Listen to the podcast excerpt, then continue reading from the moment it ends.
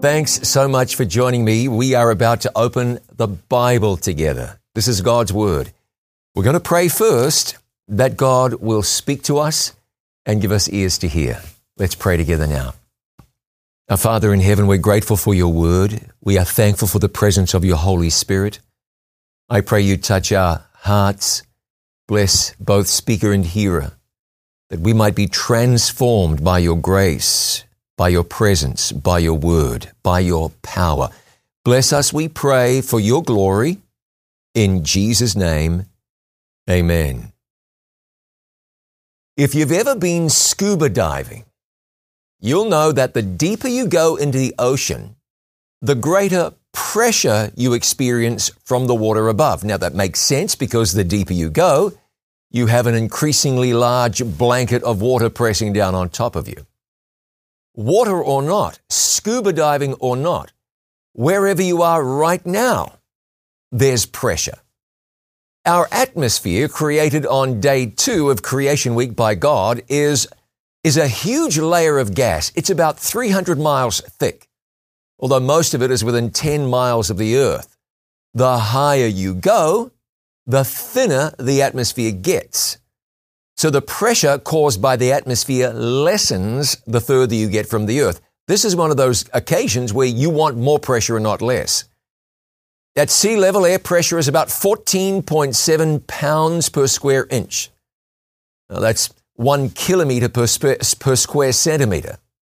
At 10,000 feet, the pressure is 10 pounds per square inch. All that gas weighs something, you know. Now, as you know, the atmosphere is made up mainly of what? What's, what's, what's the primary component of the Earth's atmosphere? Now, it's not oxygen, it is nitrogen. 78%. Oxygen makes up 21% of the Earth's atmosphere. Then you have some argon, a little bit of CO2, tiny amounts of several other things.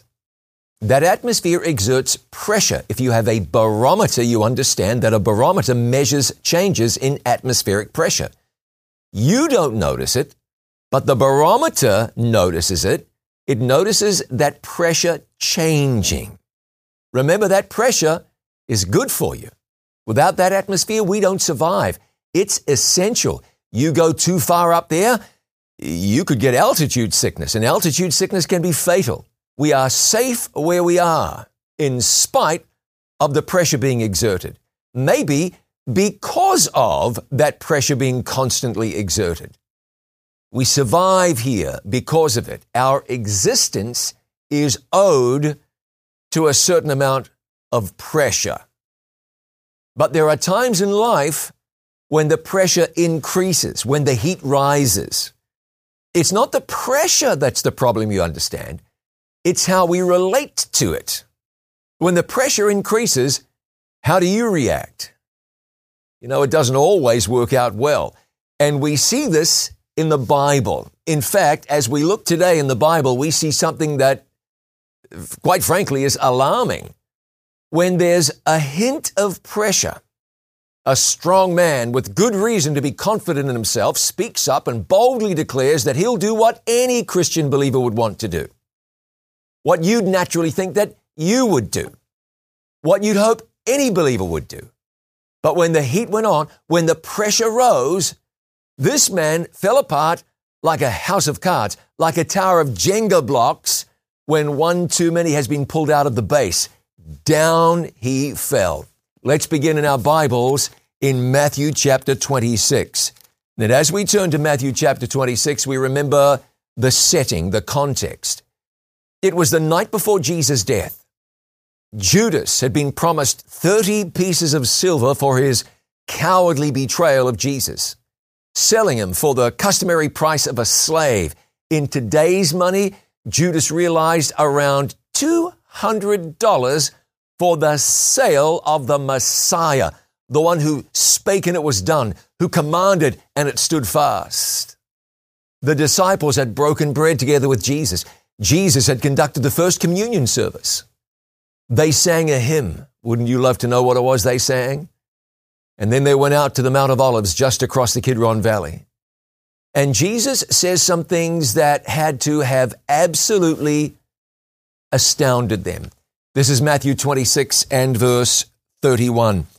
Jesus said, All ye shall be offended of me this night, for it is written, I will smite the shepherd, and the sheep of the flock shall be scattered abroad. Jesus quoted Zechariah 13 and verse 7. By the way, after Isaiah, Zechariah is the most quoted prophetic Old Testament book in the New Testament. All of you shall be offended, Jesus said. The Greek word scandalizo. You will be scandalized. And then he adds in verse 32, But after I am risen again, I will go before you into Galilee. Try as he might to get this into their hard heads, try as he might to convince them that he was going to die there in Jerusalem, the disciples simply couldn't wrap their minds around this concept. Messiah wasn't supposed to perish. In their thinking, Messiah was going to restore national greatness to Israel, drive out the hated Romans. And yet here's Jesus telling them that he is going to die. He said, after I am risen, indicating he was going to die. And Peter heard this. Now you can expect Peter to react in a certain way. This is the same man of whom it says in Matthew 16 and Mark 8 and Luke 4. Then Peter took him, Jesus, and began to rebuke him, saying, Be it far from thee, Lord, this shall not be unto thee. This is when Jesus said, Get thee behind me, Satan. The text implies that Peter took Jesus off to one side to talk with him by himself. Jesus had told Peter and the others at that time about his divinely appointed destiny. From that time forth began Jesus to show unto his disciples how that he must go unto Jerusalem and suffer many things of the elders and chief priests and scribes and be killed and be raised the third day. Peter couldn't take that. The Bible says he rebuked Jesus. Now, the Bible says Jesus rebuked the winds and the waves. The multitude rebuked the blind men. The disciples rebuked those who brought little children to Jesus. Jesus rebuked the devil. Peter wasn't playing. He was very serious here. He got in Jesus' face. He rebuked Jesus. Back here in Matthew chapter 26, he's up to his usual antics. Matthew 26, verse 33. Peter answered and said unto him, Though all men shall be offended because of thee, yet will I never be offended. And do you know what never means in the Greek?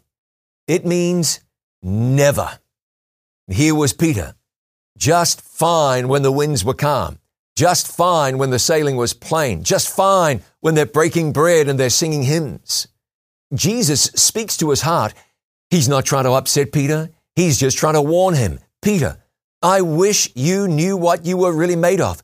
Peter, you need, a tr- you need a trifle more humility and a little less bravado.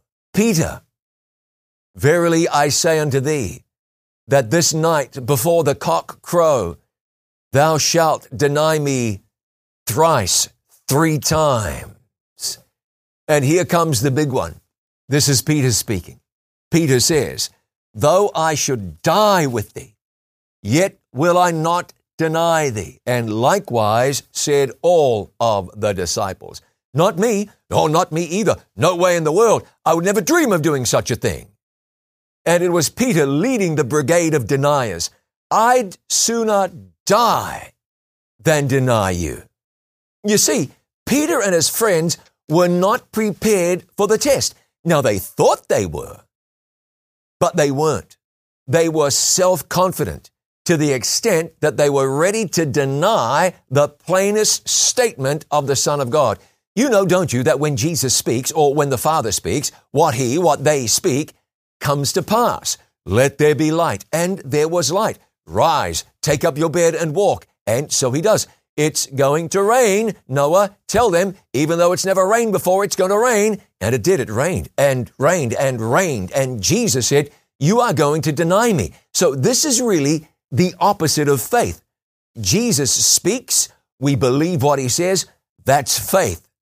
But Peter's self confidence was so strong, he was ready to deny the plainest statement of Jesus and live by his own works, by his own wits.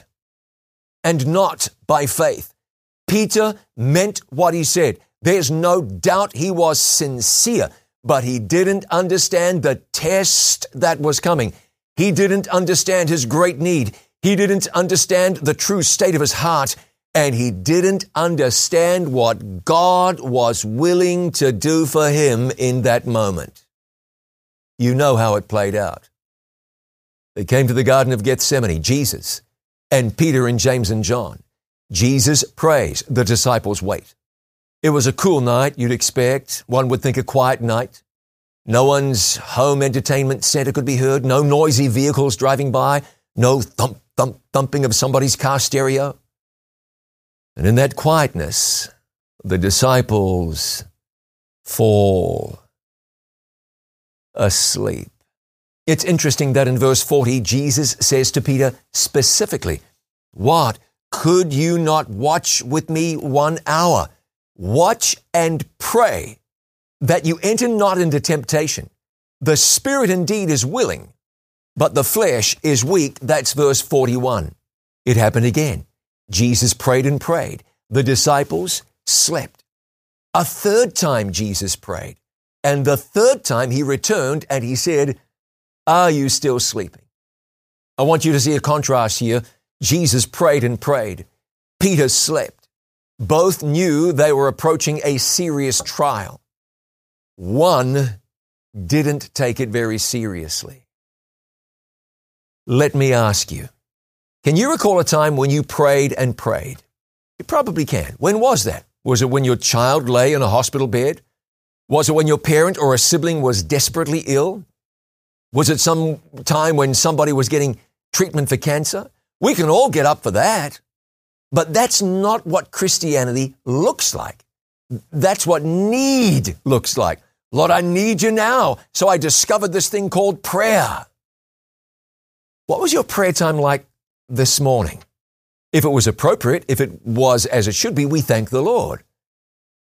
But ask that question in a church, and if there was a show of hands, which of course there should not be, if there was, you know that not many people would be able to say with sincerity that they had prayed that day as though they were bracing for trial.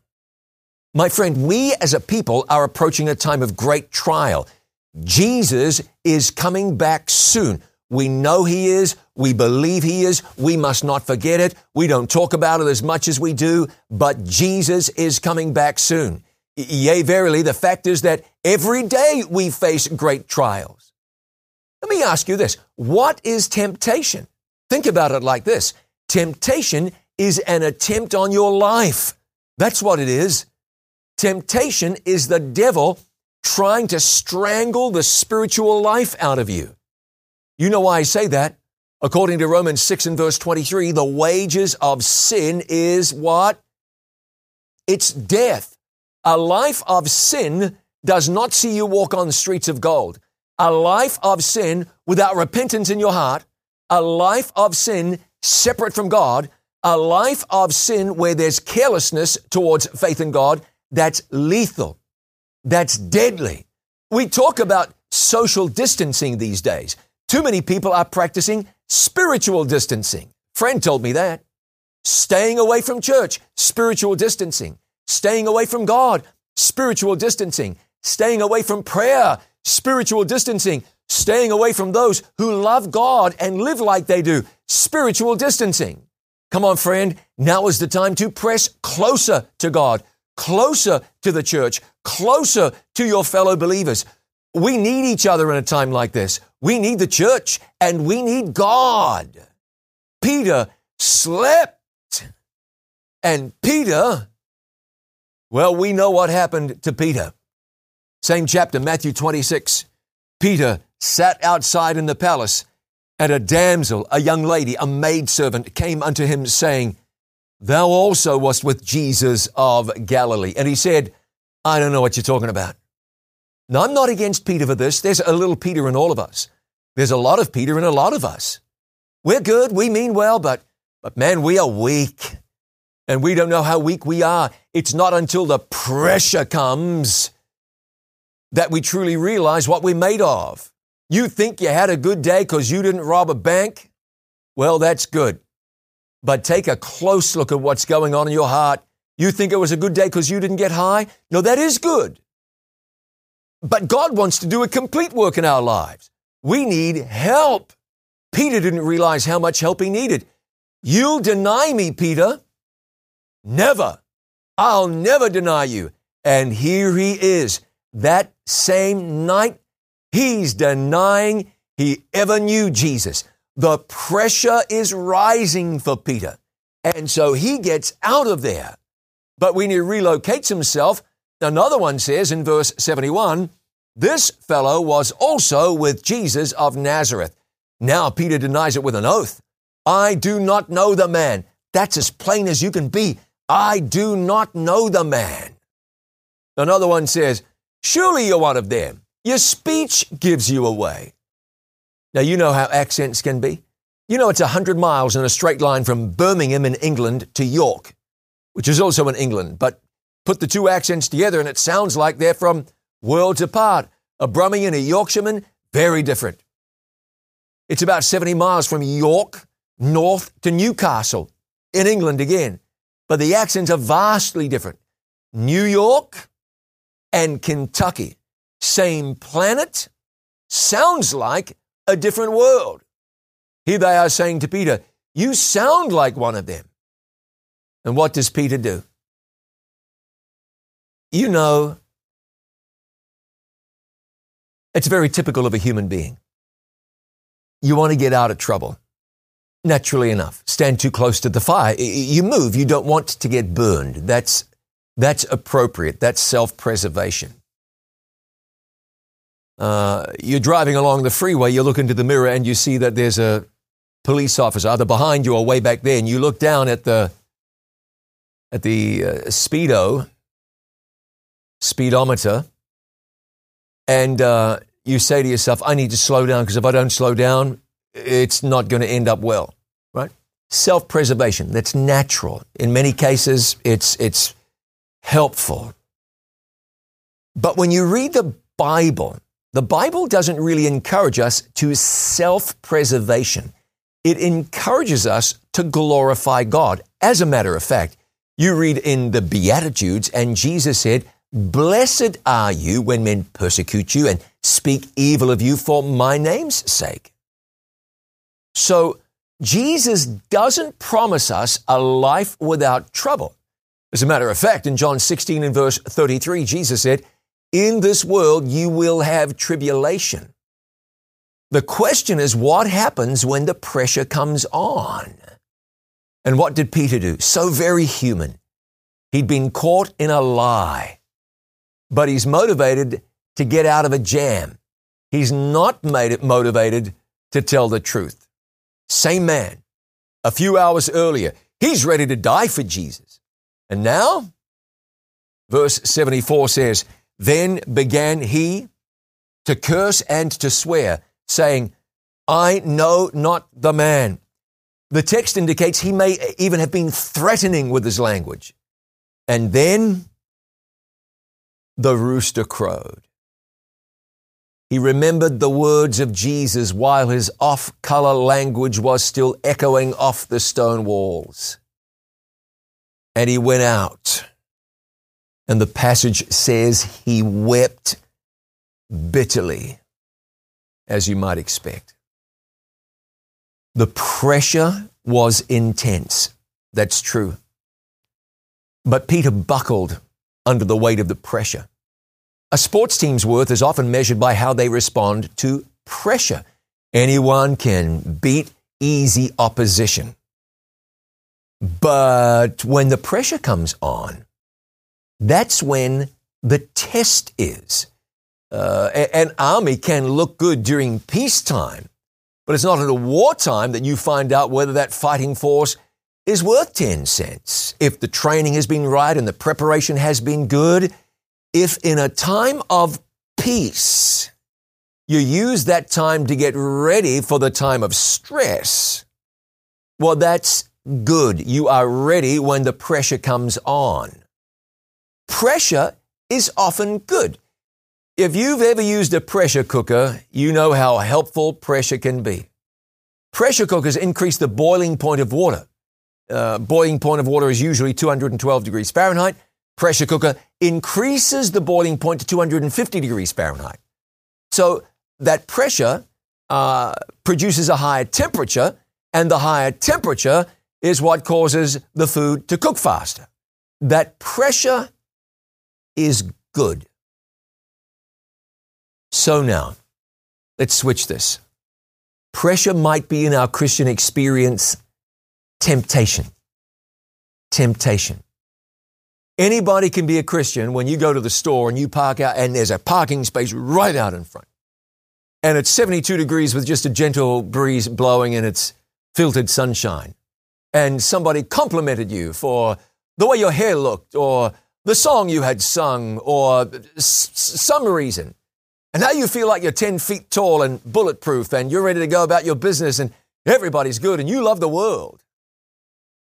And then temptation comes, and then temptation comes, and then those lousy friends call you, and then things are troubled at home, and then you have financial trouble, and your pockets are empty when they ought to be full, and the kids are getting at you, or maybe it's your parents getting at you. You know, Jeremiah asked this question If you have run with the footmen and they have wearied you, then how will you contend with horses? And if in the land of peace wherein you trusted they wearied you, how will you be in the swelling of the Jordan? He is saying if in a time of relative ease you're struggling, then what's it going to be like when the pressure comes on?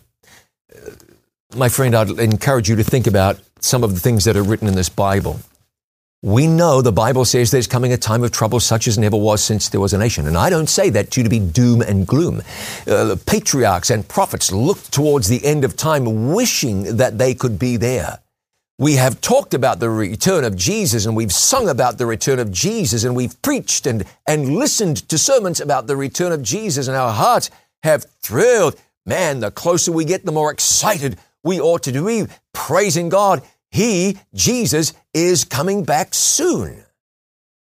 But before that great deliverance, there's going to be some pressure in this world. And I understand people worry about that. You've heard the story, I'm sure, and I have too, about the dear sister who spoke to the great preacher and said, Great preacher, you said in your sermon, and this may have been Moody, was it Moody, was it Spurgeon? You said that you don't believe that you have the faith to be a martyr. If you don't have the faith to be a martyr, what hope is there for me? And the great preacher answered by saying, Oh, I don't have the faith to be a martyr right now, but if God calls me to be a martyr, he will give me the faith to be a martyr at that time. So we don't want to look ahead with misapprehension. The last thing we want to do is look ahead with fear. The Bible says, What time I am afraid, I will trust in thee. We have nothing to be afraid of. The Bible says God has not given us a spirit of fear, but a spirit of courage and of a sound mind. Thank God for that. In Christ, there is hope. There's hope for us today. But the pressure's going to come on. How are we going to be in that great day?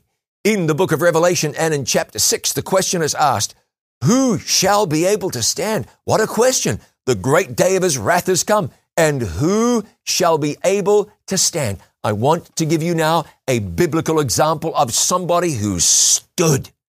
Are you ready? Because this example ought to be greatly encouraging to us. We are turning in our Bible to Daniel chapter 6 and verse 1. It pleased Darius to set over the kingdoms 120 princes, which should be over the whole kingdom, and over these three presidents, of whom Daniel was first that the princes might give accounts unto them, and the king should have no damage. This was quite the position for Daniel to be in. He had shown himself to be a trustworthy man and a steady man. He had demonstrated that he was a man of God, and this new king trusted Daniel. Verse 3 Then this Daniel was preferred above the presidents and princes because an excellent spirit was in him. And the king thought to set him over the whole realm. Let me just say this when you're in a difficult situation or any situation, let your light shine. It will be seen. People will notice. I'm not suggesting everybody's going to fall at your feet, but in every situation in which you find yourself, God is giving you the opportunity to shine as a light. And that's why we're in this world. To let others know that there's a God who sent his son Jesus to save this world from its terrible fate. Uh, Daniel 6 and verse 4. Then the presidents and princes sought to find occasion against Daniel concerning the kingdom. But they could find none occasion nor fault, for as much as he was faithful, neither was there any error or fault found in him. This was frustrating for them. They wanted to take Daniel down, but they couldn't find any fault in his life. And so they came up with a plan, and it was an effective plan. This is verse 5. Then said these men, We shall not find any occasion against this Daniel, except we find it against him concerning the law of his God. And you know what they did? They went to the king and they said, King, let's pass a law that nobody is able to worship anyone or anything except you for this given period of time. And the king was egotistical enough to be able to say, that's a good idea. He didn't think it through. Maybe didn't know Daniel well enough to realize that because of this law, he was being hoodwinked into losing a very good man. So now, what happens? The law has been passed. Don't let anyone worship anything or anybody except you, and if they do, they'll be put to death. Fine with me, said the king. Fine with me. And how did Daniel react? I've been in some precious situations. I really have. But nothing like this. You've likely, you've no doubt been in some precious situations. But most likely, not like this. How would you react? It's clear, right? We'd honor God. We'd do the right thing. Oh no, man. Worship the king wouldn't do it. There is only one God, one true God, and he says, you shall have no other gods but me. Don't bow down and worship graven images. Oh, there's no way in the world that somebody like you or me would ever do that. But do we know ourselves? Peter had spent three and a half years living in Jesus' shadow. And I mean that practically, literally. He had traveled with Jesus. He had worked miracles. At least God had worked them through him.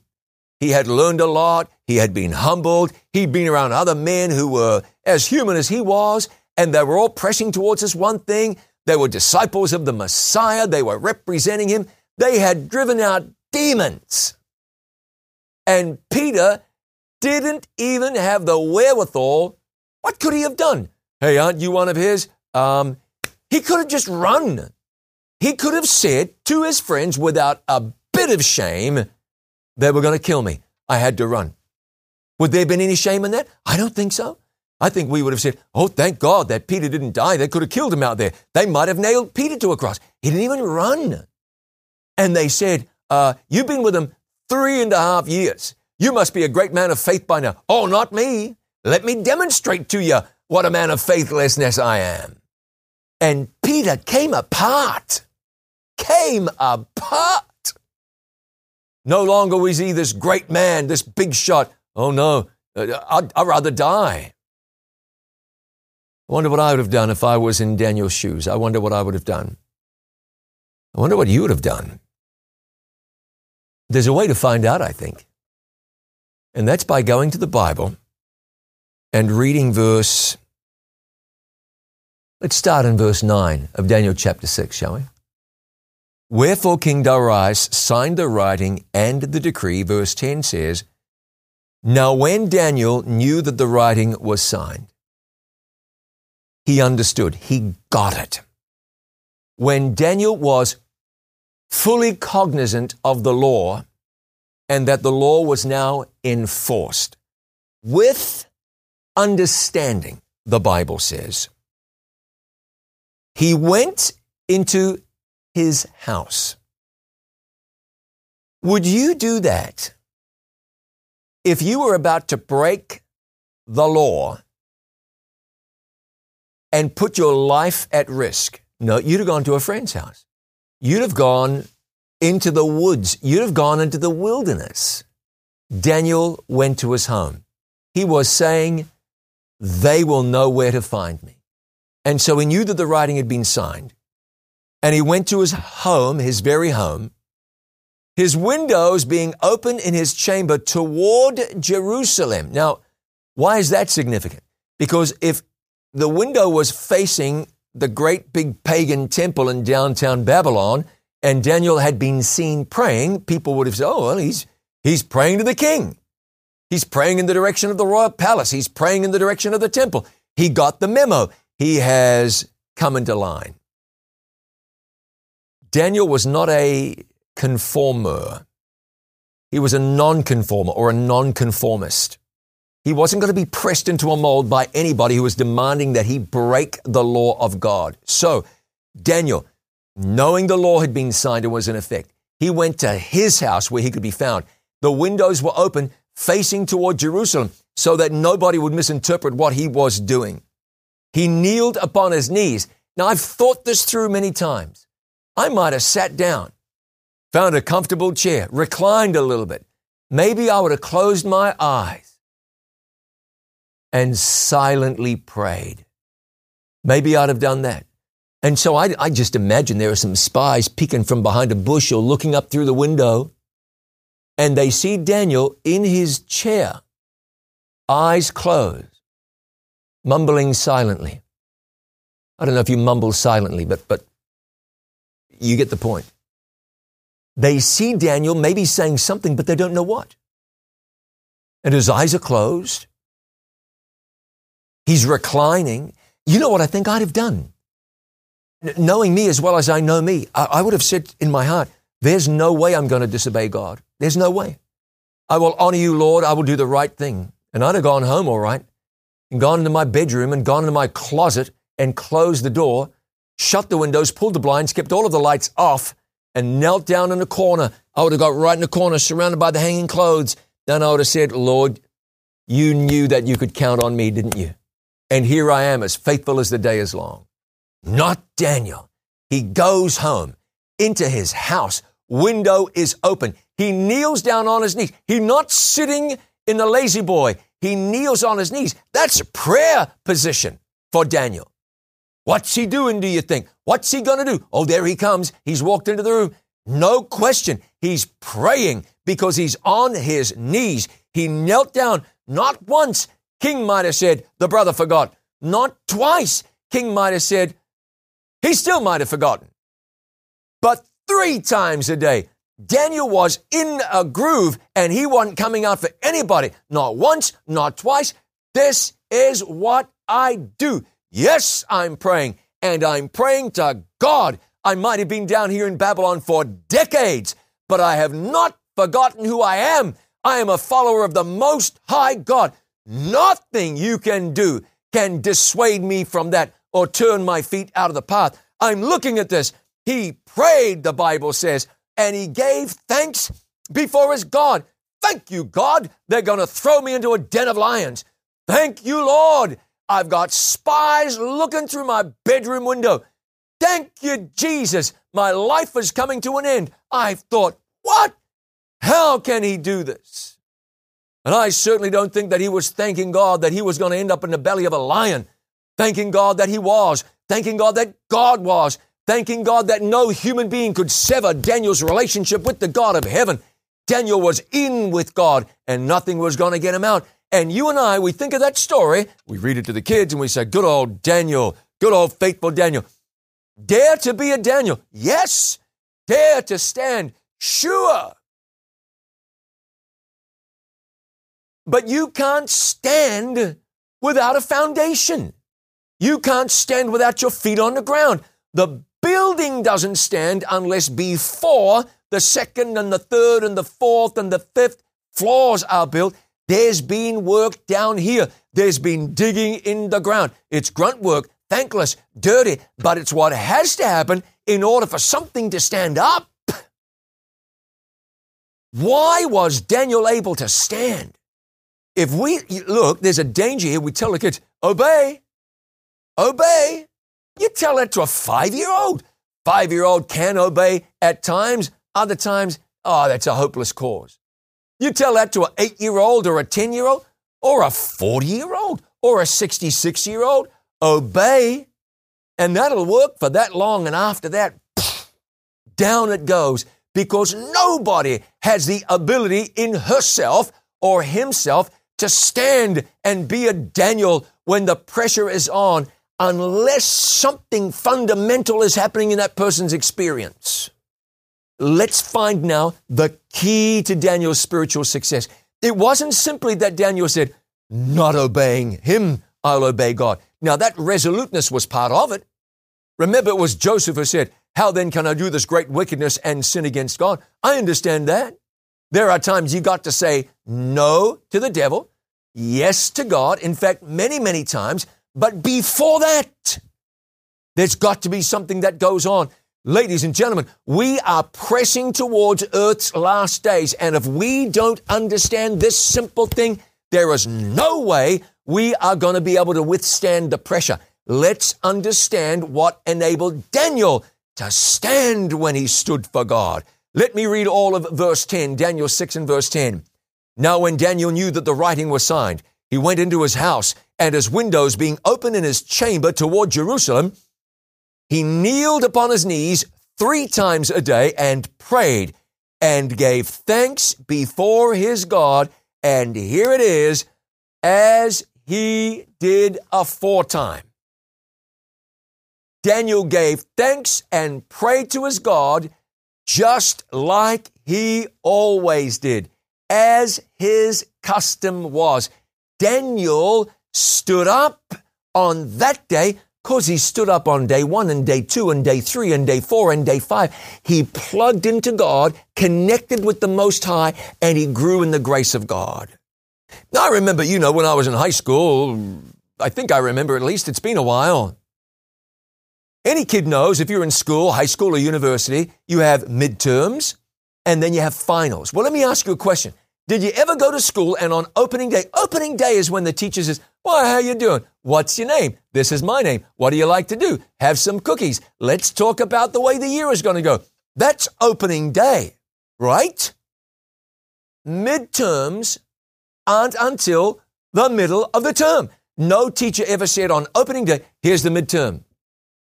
No teacher ever said on the second day of the school year, today is the day we sit the final. No, because there's got to be preparation until the midterms. And then there's got to be preparation until the final, right? And you know how it goes. There are some uh, freaks of nature who just front up to the final without studying and they pass. Well, let's, let's, let's not worry about them. There are some who are able to cram the night before, but, but that doesn't work spiritually. You cannot roll up to the final exam, your spiritual final exam, without having put the work in, done the study, and think you're going to ace it. You cannot. This was Peter. He fronted up to the exam. Oh, what are you talking about? I would rather die than deny you.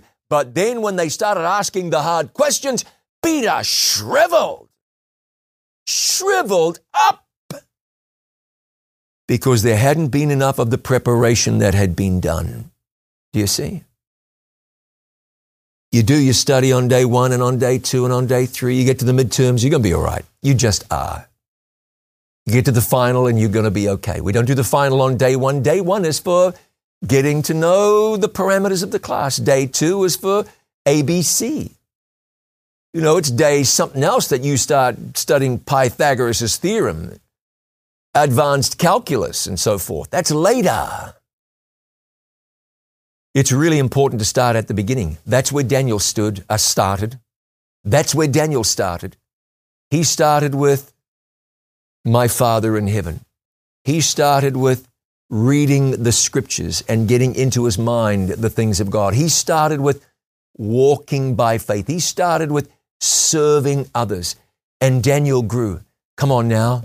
There's going to be a final exam one day. I hope you don't mind me putting it that way. Are you doing the study day to day?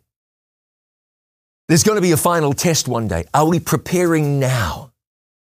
Are we putting in the, the time with Jesus now? How do we think we're going to stand then when we barely give Jesus the time of day today?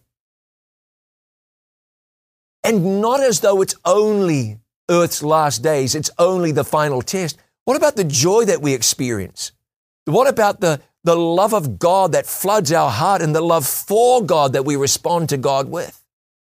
Where does that go if we aren't connecting with God on a daily basis, experiencing His blessing, understanding His grace, experiencing His power, living the life that God designs for you. If you get in a car in San Diego, California, and you start driving east, it won't be too long and you're driving through the Imperial Valley and it's part of a desert system. And you, are driving out of San Diego, there are boulders and rocks and it's, it's dry and arid, it's desert. But suddenly, you get to the Imperial Valley, and over there, they are growing the lion's share, or at least an enormous amount, of the produce that we, that we consume on a daily basis all around the country. They're growing lettuces and cabbages and watermelons and cauliflowers, and stuff is growing like crazy. What happened? They just added water. The land is fertile. Take the water away, there's nothing going to grow. Add maybe weeds, add water. It's Edenic out there. Thank you to the people out there who are feeding the nation. Thank you. Just add water. Just add Jesus and your life thrives. Just add the Holy Spirit and you're not the same person anymore. Just add the presence of God into your life. Your outlook changes. The words you use change. The things that interest you change. You find yourself getting on God's program and less on your own program. Friend, what are you doing with your days? One of the greatest talents that God ever gave us was time. Imagine during a time of isolation, people cannot say to God, Oh, I didn't have time to read the Bible. Yeah, you've got time. I didn't have time to think about heavenly things. Oh, sure you do. You don't have time to experience the great love of God. You know, Jesus, before his great test, spent time with his Father. Yes, that was in preparation for the test. But also, this Jesus needed the, the, the, the life giving water of the presence of his Heavenly Father. I need that too. You know, I was mowing my grass the other day, and I think it was the second time for the year that we'd cut the grass. And I noticed something. Looking out into the yard, you know, it was looking, it was looking a little scruffy, but could have been worse, except there was this one patch. The grass was freakishly long. And I wondered about that. I thought, how in the world would it be that this one patch in the entire yard is lush, green? It's like it'd been fertilized. And I got over there, and we have this oddball thing in one patch of our backyard. It's kind of throughout the neighborhood where water just kind of seeps out of the ground after a heavy rain. You would call it a spring, but it's, a, it's, a, it's not a spring. It's a poor excuse for a spring. This is water sort of oozes out of the ground right there. And that kind of grass there was getting watered constantly after a rain. So there'd been rain, and now, after the rain and the beautiful warm weather, there was water flowing to that patch of grass. What you water thrives. What you feed thrives. Feed your carnal nature, your carnal nature will thrive. Feed your spiritual nature, and your spiritual nature will thrive. What are you feeding today? Peter was feeding his ego. I'll stand, I'll be fine.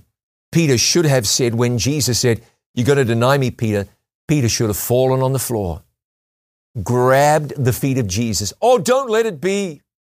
I know how weak I am.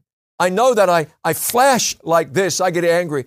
I, I know I have my, my problems, my inadequacies. Oh, Jesus, I cannot deny you. No, don't let it happen. Please, oh God, don't let it happen. But he didn't say that.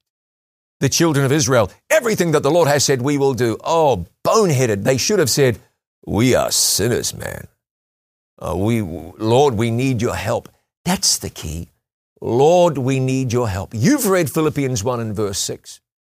It says, He who has begun a good work in you is faithful to perform it until the day of Jesus Christ. That's what we need. Jesus doing his work in our life. If Peter had thrown himself at Jesus' feet and said, You work in me, Jesus would have said, I gotcha. But Peter didn't pray that prayer. Daniel was praying the prayer every day Lord, I'm leaning on you. I'm feeding on you. I'm trusting in you. I am nothing without you. See, that's Christianity. Lord, none of me and all of you. That's Christianity. That's righteousness by faith. I have no righteousness of my own, but I accept by faith the righteousness of Christ. I believe now that He lives His life in me and will do His will in my life. In the end of time, God is going to have a group of people, a group of Daniels, and not because they've gone to the spiritual gym and they have bulging spiritual biceps, but because they have come to Jesus and they've said, I'm nothing without you. They've gone to God and they've said, Baptize me with your Holy Spirit daily. They've gone to the presence of the Almighty and they've said, Let me be dead to self. I know it's easier said than done. But if we don't start practicing this now, if we don't start praying the prayer, if we don't start experiencing Jesus living his life in us, then we will never demonstrate to the world the wonders of the character of Jesus. We will never grow up into the, unto the measure of the stature of the fullness of Christ. And Jesus offers that to us today. He offers it to us. He said, I can do in your life exceeding abundantly above all that you could ask or dare to think. I can do it, Jesus says. Are you willing to have it done? That's the key. Are you willing to have it done? Peter learned from his mistake. God forgave him. You've denied Jesus just like Peter has. We all have. Thank God it wasn't long after Jesus assured Peter that he loved him still and had a great work for him. It's not about whether you failed or not. It's a question of will you come back to Jesus and receive Him again and receive His Holy Spirit again. If you've wandered far from God, He have you back. If you're playing church, God can give you a new spiritual experience, put some spiritual backbone in you. If you're having faults, if there are uh, weak spots, God can help you with that. And remember that where sin abounded, grace did much more abound. We serve a mighty and a loving God. He wants to do in your life what He did in Daniel's life. He wants to do in your life what he did in Peter's life. I forgive you, Peter. Feed my sheep. Where are you today? What are you feeding? What's that flourishing green spot in the lawn of your heart? I hope it's not weeds. Let Jesus grow in you his character. Let Jesus produce in you his righteousness. Let Jesus do his work in you. The pressure's on. The pressure is on and it's only going to increase. And this is our opportunity to shine for Christ. Are we going to take it? I think we are. We got to ask Jesus to do in our life what we cannot do in our own. This is Christianity. Writing the check is the easy part. Getting the day right, that's the easy part. Understanding the doctrine is the easy part. But day to day, denying self, letting Jesus' will be done, turning from temptation and saying, Jesus, strengthen me now. Not my will, but your will be done. That's where the rubber meets the road. What are you watering? What's the pressure doing to you? Pushing you away from Jesus or pushing you towards Jesus? Come on, let's pray together. Let's pray like we mean it and ask God to do what we could never do ourselves. Come on, we're going to pray, Father in heaven. We understand something about pressure. It's good or bad, depending on what we allow that pressure to do in our lives. And so I would pray now for myself and friend, I'm praying for you too. I'm praying for you. Father in heaven, allow us to have that experience Daniel had. Let it be said of us that today or tomorrow or in earth's last days we stood for you because that's what we did aforetime. That was our custom, our habit. That's just how we lived our lives. Right now, I know there's a there's a lady uh, somewhere, a man somewhere who's saying, "But I'm weak and I keep messing this thing up. Friend, be encouraged. God's strength is made perfect in your weakness. Father, take that heart, take that hand. There are too many of us, is it all of us? We get frustrated because we're not what we ought to be. So, Lord, do in our lives what you ought to do. And let us live in the peaceful assurance that we've surrendered to you. You have us, we have you, we claim your righteousness not to excuse our sin, but to take away our sin and to present us faultless in your presence. We thank you for the certainty of the soon return of Jesus. Keep us now, keep us until then, we pray. And we thank you as we claim Christ as our own in Jesus' name. Come on and say with me now, Amen. Thank you so much for joining me. Listen, I want to encourage you to avail yourself of more spiritual resources. Be sure you visit itiswritten.tv. You can watch whatever is streaming. You can watch what's on demand. We have sermons and programs and Bible teaching programs of all kind. And for more spirit-filled resources, visit us online at itiswritten.com. One more thing coming up starting April 17. Revelation Today, Hope Awakens, a global, online, virtual evangelistic series. We're encouraging you to join us online and participate. Visit us at itiswritten.com to find out more. Uh, and, and be sure, April 17, you join us on It Is Written TV for opening night. Tell somebody you know it's going to be wonderful. This is an opportunity given us by God to reach souls for the kingdom of heaven in a time of real distress and crisis in planet Earth. April 17, Revelation Today, Hope Awakens. Be sure to join us then.